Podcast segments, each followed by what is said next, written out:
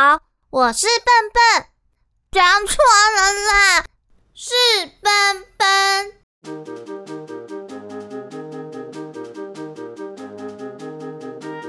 欢迎收听奔奔小剧场。上一集跟大家说到，蘑菇精草草在猫头鹰灰眼的帮忙之下，终于顺利的抵达森林的边境，进入到那不勒斯王国了。王宫到底在哪里呢？草草在找到渊羽之前，还会有什么样的冒险呢？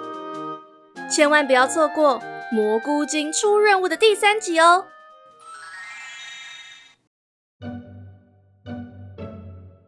草草告别了灰眼，钻到大树下的湿润土壤中，吃了顿丰盛的早餐。他将小小的手放在胸前的魔法袋子上。魔法师回忆中的王宫还是好远好远。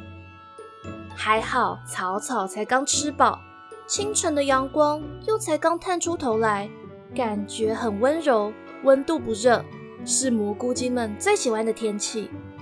所以草草就精神抖擞的上路了。他经过一排又一排的银花骑士团的营帐。好不容易才离开骑士团的驻地，映入眼前的是一大片干巴巴的泥土地，有一些地方还裂了一道长长的细缝。这片土地看起来好久没有下雨了。草草在太阳下又跑又跳了六千多步，太阳慢慢的爬到天空的顶端，炙热的阳光。火辣辣的烤着草草的菌伞，草草越走越热，也越来越渴，菌伞的边缘都热得卷了起来，摸起来还有点焦焦的。在草草快要倒下的时候，终于在右前方看到了一片小小的灌木林。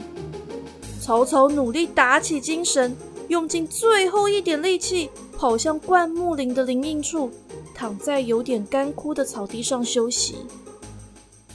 这时，草草听到从灌木的后方传来了好大好大的鼾声。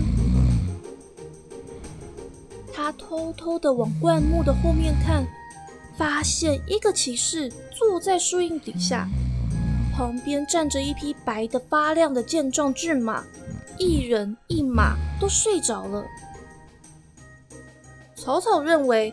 这位骑士一定是个军官等级的厉害人物，因为骑士脚边的头盔太漂亮了，整个银色的头盔被擦得闪闪发光，正中间还有一条高高隆起的背脊，上面镶了五颗小小的耀眼蓝宝石，宝石的后方还有一根长长的红色羽毛，头盔的两侧。还雕刻着银色的花朵呢。骑士的头歪歪的躺在肩膀上，身上的银色盔甲也保养的闪闪发光。手边的水壶躺在地上，壶盖没有关紧，还洒了点水出来，渗到底下的土壤。草草赶快走到被水浸湿的土壤，忘我的吃了起来。草草吃的太开心了。拨了点泥土到骑士的手上，骑士扭了扭身体，皱皱眉头，好像快醒来了。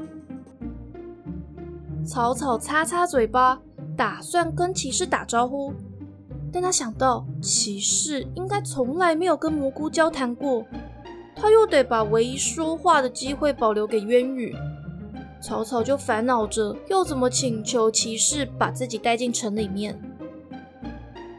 他在骑士的脚边来回踱步，抬头一看，看到一旁的白马马鞍上的背包没有关好，草草就想：嗯，这么高贵的人，一定是要去王宫的嘛。要是我爬进他的袋子里面，他是不是就可以带我进王宫里面找渊羽呢？这样我就不用走路了。哎呀，我怎么这么聪明啊！草草越想越得意，往上一跳，想要轻盈的落在马鞍上。哪里知道他不小心瞄得太准，就直接掉进又湿又闷的背包里，还在底部弹了几下。这几下剧烈的震动让白马惊醒了过来，马蹄慌忙的踢向天空，一声又一声的嘶鸣。骑士也醒了，利落的跳起身，用低沉的嗓音安抚着白马。等白马安静下来，骑士顺手将袋子盖好，还拍了几下，就翻身上马。白马在指示下乖乖的往前奔跑。草草在闷热的背包里呼吸不到新鲜的空气，而骑士拍的那几下撞得他头昏脑胀。白马在出了灌木林后，开始加快了速度。在崎岖的黄土道路上，草草在背包里一会儿被弹到右边，一下又撞到袋子的底部，让他胸口闷得好难受。就下意识地摸了摸胸前的袋子，再度感受到一股暖流从双手传到菌伞，又流回胸口。他好像又能够呼吸到新鲜的空气了。而魔法师的回忆又再一次的出现在他的眼前。草草从回忆的影像里发现，骑士要去的地方不是首都，而是那不勒斯王国的第三大城汉特梅，那里也是魔法师的家乡。不知过了多久，白马终于停了下来。骑士跳下马，将背包甩在肩上。甩的时候太用力，背包的开口都被甩开了。草草偷偷的把俊伞挤出背包外，小手用力的抵住袋口，用小脸可以贴在背包边看外面的世界。这里有一排又一排的面包，有些看起来蓬蓬松松的，好像天上的云朵一样；有些面包的顶端放满了水果，闻起来又香又甜。有一些面包看起来长长的，好像精灵长老胡林喜欢用的拐杖；也有面包是小小的，被捏成了花朵或叶子的形状。架子的中间有一个五层大蛋糕，奶油的拉花好像缎带一样绕着蛋糕转圈，巧克力粉欢乐地洒满了每一层蛋糕的表面。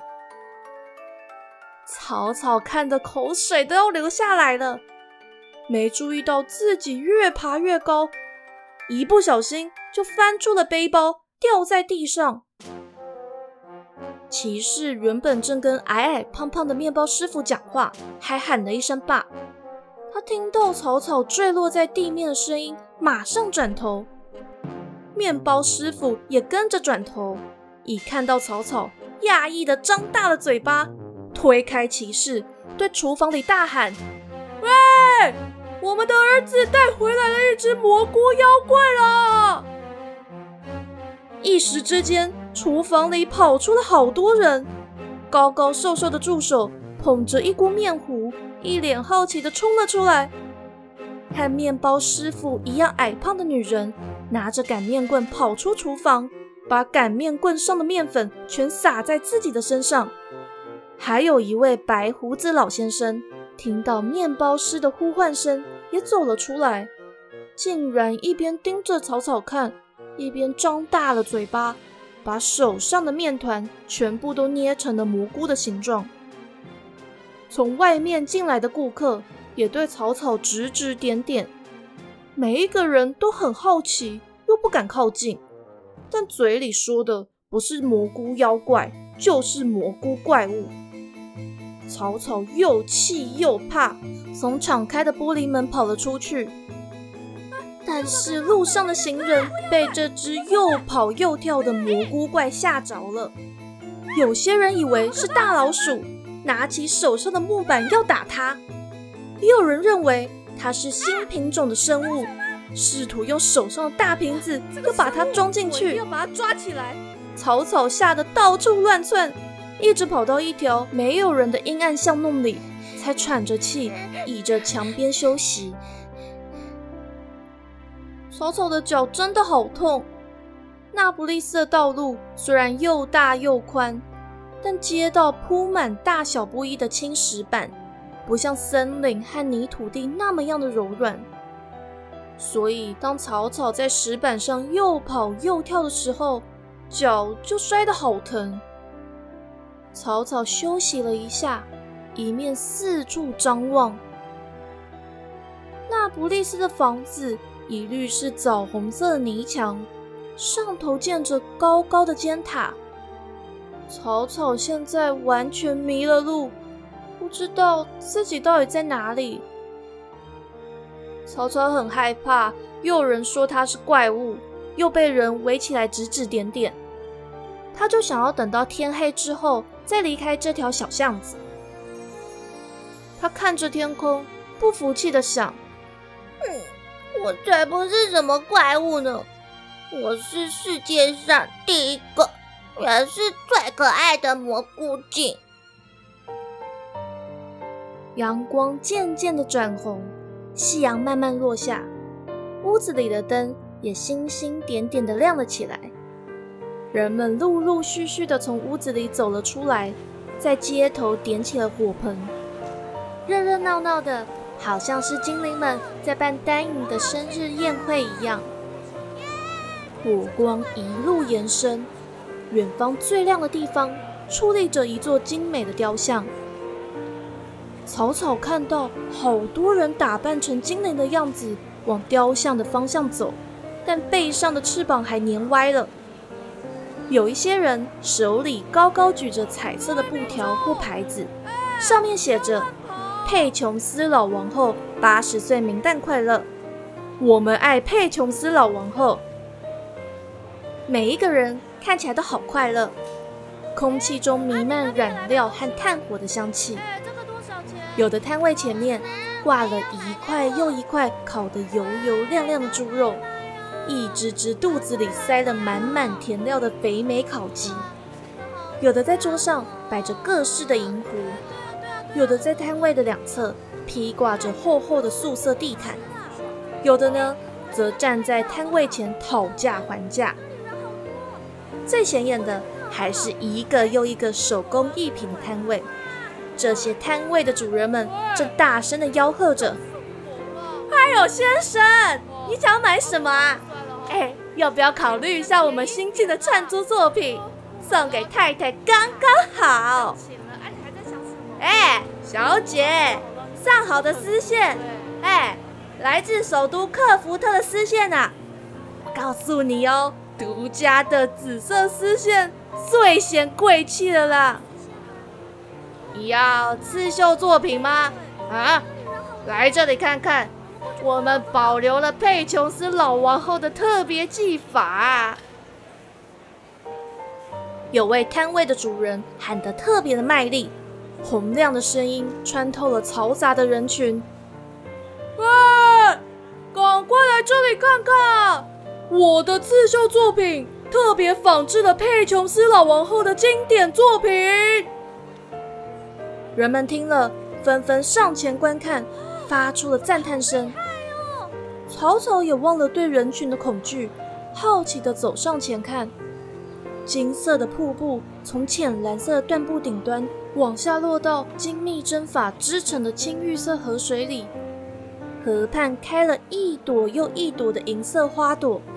比例虽然特别大，但长长尖尖的五片花瓣，小小窄窄的青绿色叶子，和整株花外罩着一圈微微的银色光芒，这一些细节都让草草认为，大家口中尊称的佩琼斯老王后一定去过精灵世界。这个时候，外头传来了一阵悠扬的笛声。说话的人有着清亮的嗓音，声音不大，却传入了每个人的耳里。每年都有新故事，今年让我道往事。尊贵王后佩琼斯，邻居有个魔法师，精彩故事三千字，奔奔剧场让你知。